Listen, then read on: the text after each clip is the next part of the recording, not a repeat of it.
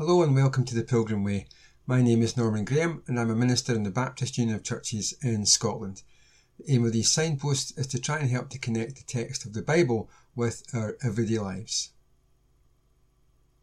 Today I want to read just one verse from the book of Genesis, Genesis chapter 50 and verse 20. Uh, you intended to harm me, but God intended it for good, to accomplish what is now being done, the saving of many lives. Well, the story of Joseph is one of the best known stories of the Bible, and his importance is highlighted by the fact that his story covers 13 chapters of Genesis, closing the book, in fact. Far too much material for us to be able to cover today, but our text highlights a key factor in Joseph's story, namely that his story is crucial to the story of Israel that follows it. As Liam Goligher notes, Joseph's story is full of drama. There is conflict, envy, murderous intention, sexual temptation, desperate circumstances, improbable coincidences, and even supernatural interventions. It's also a story, the events of which are critical to the birth of the nation of Israel, and yet it's also the very personal story of one family. As we don't have time to cover the whole story, uh, I want to just quickly run through a few highlights. Joseph was the favoured and very spoiled youngest son of Abram's grandson Jacob. His famous coat of many colours was a gift from his father and one that provoked his older brothers to envy. God spoke to Joseph in his dreams, revealing how one day his brothers would bow down in homage to him. Unfortunately, Joseph lacked the wisdom to keep that to himself and so aggravated the anger of his brothers that they already felt towards him. One day, when they couldn't stand his bragging any longer, they decided to kill him. But as fate would have it, a caravan of merchants came by, and so instead of killing him, they sold Joseph to them as a slave for 20 shekels of silver. In order to explain his disappearance, they tore up his coat, smeared it with blood, convincing their father that a wild animal had torn him to pieces. Meanwhile, uh, Joseph is sold off to an Egyptian official, but God was with him and blessed everything that he did, and so Joseph was soon put in charge of his master's entire house. Unfortunately for Joseph, his master's wife quite fancied him, and when he refused to have sex with her, she framed him for sexual assault, and he ended up in prison. Once again, we're told that God was with him, and in no time at all again, he was practically running the jail because God blessed everything that he did. Now, when he was in jail, he interpreted the dreams of two fellow inmates, and that eventually put him in a position to interpret a rather troubling dream of the Pharaoh. Uh, as a result of doing that, Pharaoh made him the second in command in all of Egypt. But Joseph not only interpreted Pharaoh's dream, which turned out to be a warning from God about a famine that would last seven years, but he also came up with a plan to deal with it and his plan worked and he saved all of Egypt. In fact, people came from other countries to buy grain from them because the famine was so widespread. And of course, his family also came. And through various means, he saved his family and was eventually reconciled with them. And he brought his father and his brothers and all their families to come and live in the land of Goshen in Egypt. And they all lived happily ever after. Well, that's what you would think. That's how the story normally goes. Except that under the new pharaohs, the move to Egypt led to uh, the whole of the Hebrew people becoming slaves to the Egyptians for 400 years. But that's another part of the story. Using Joseph to save his family and the whole of Egypt, God was keeping his promise to bless Abram's family and to cause them to be a blessing to the world. The promise to Abram was the beginning of the people of Israel from whom Jesus Christ would come into the world to save us. We often overlook the fact that part of the promise was that Abram's descendants would spend 400 years being afflicted in Egypt. So at the very beginning of his covenant relationship with his chosen people, God predicts a 400 year stay in Egypt and the return to the promised land. Now, if God plans 400 years of affliction for his people before they can inherit the promised land, we shouldn't be surprised then when he says to us, through many tribulations you must enter the kingdom of God. But before any of that can happen, they have to get to Egypt first. And their journey there begins with a despicable act fueled by envy and ends with an act of forgiveness and mercy. There is so much in Joseph's story that is worthy of further consideration. We can't hope to cover it all in one signpost.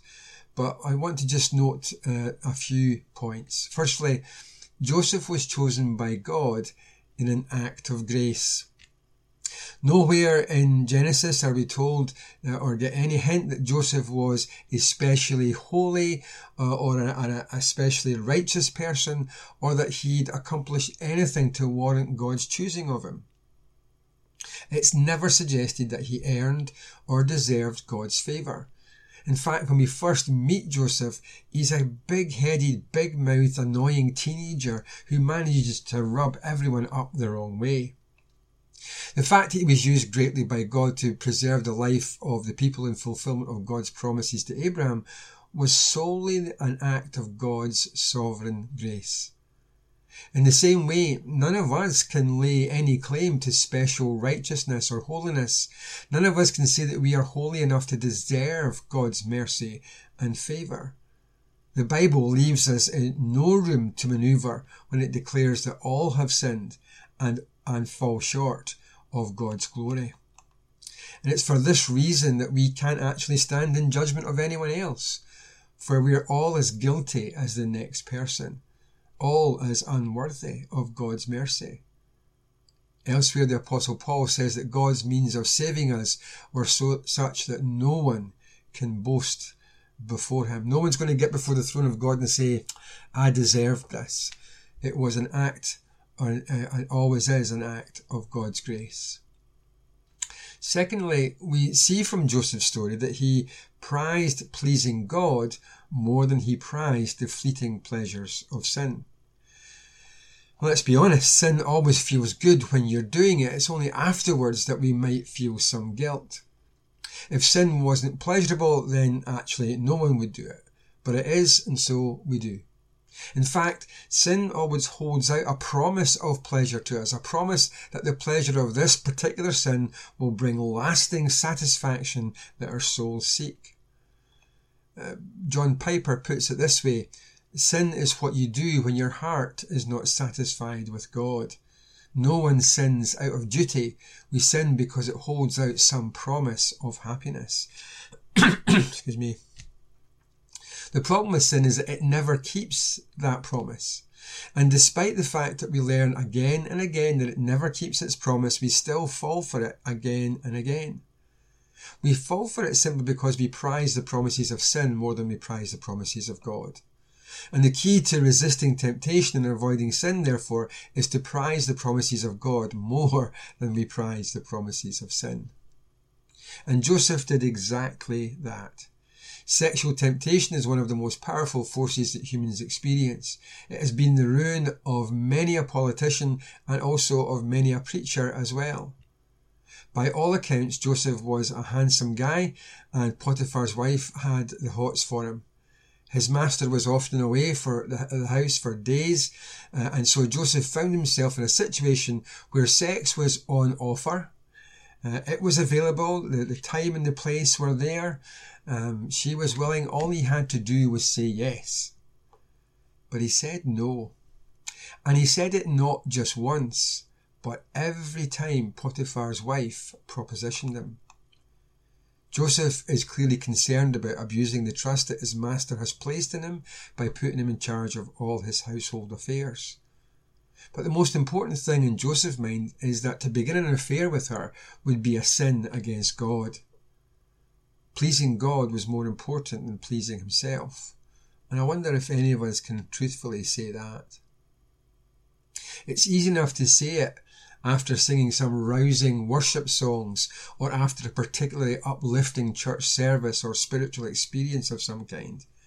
But what about in the hard reality of an ordinary day? What about in the face of temptation? What about when family or friends try to engage us in things that dishonour God? Being a disciple of Jesus means making some very hard, very difficult choices in life. And if we would bring God glory or hold the name of Jesus in high honour, then we must allow our hearts to be captured by a greater vision than the sin on offer. Our hearts must be captivated by a vision of the greatness of the glory of God in the person of Jesus Christ.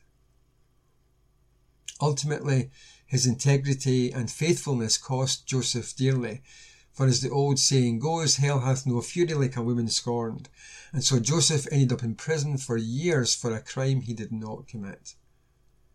And yet we can sense from the story that it was a price that he was willing to pay. And it begs a question. What price are we willing to pay to maintain the integrity of our faith? The limit of the price we are willing to pay is the limit of our faith in and our relationship with God. Thirdly, we can see that Joseph refused the opportunity for revenge. There's little doubt that Joseph was tempted to get revenge on his brothers when he had the chance.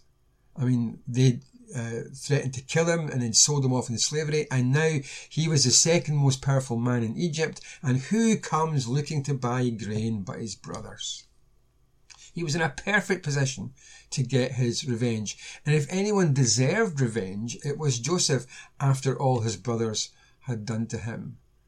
And the extent of their brutality and evil is revealed from a careful reading of the whole story. If you go back to Genesis 37:25, you discover that after they'd thrown Joseph in a pit, they sat down to have a meal. The text moves on quickly, but if you fast forward to Genesis 42 and 21, we learn that they had callously eaten that meal whilst Joseph begged and pleaded with them for his life. They could hear him from the hole they'd thrown him in.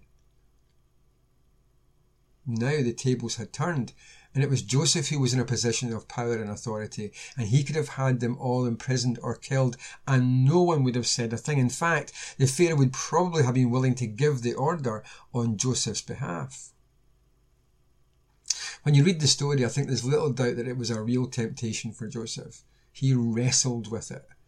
In the end, he rejected it and refused to give in to the evil of that desire.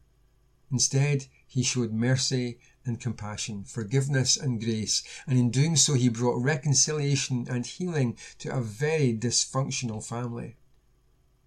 And so too followers of Jesus are charged to forgive our enemies, to bless those who persecute us, for peace and reconciliation honour God.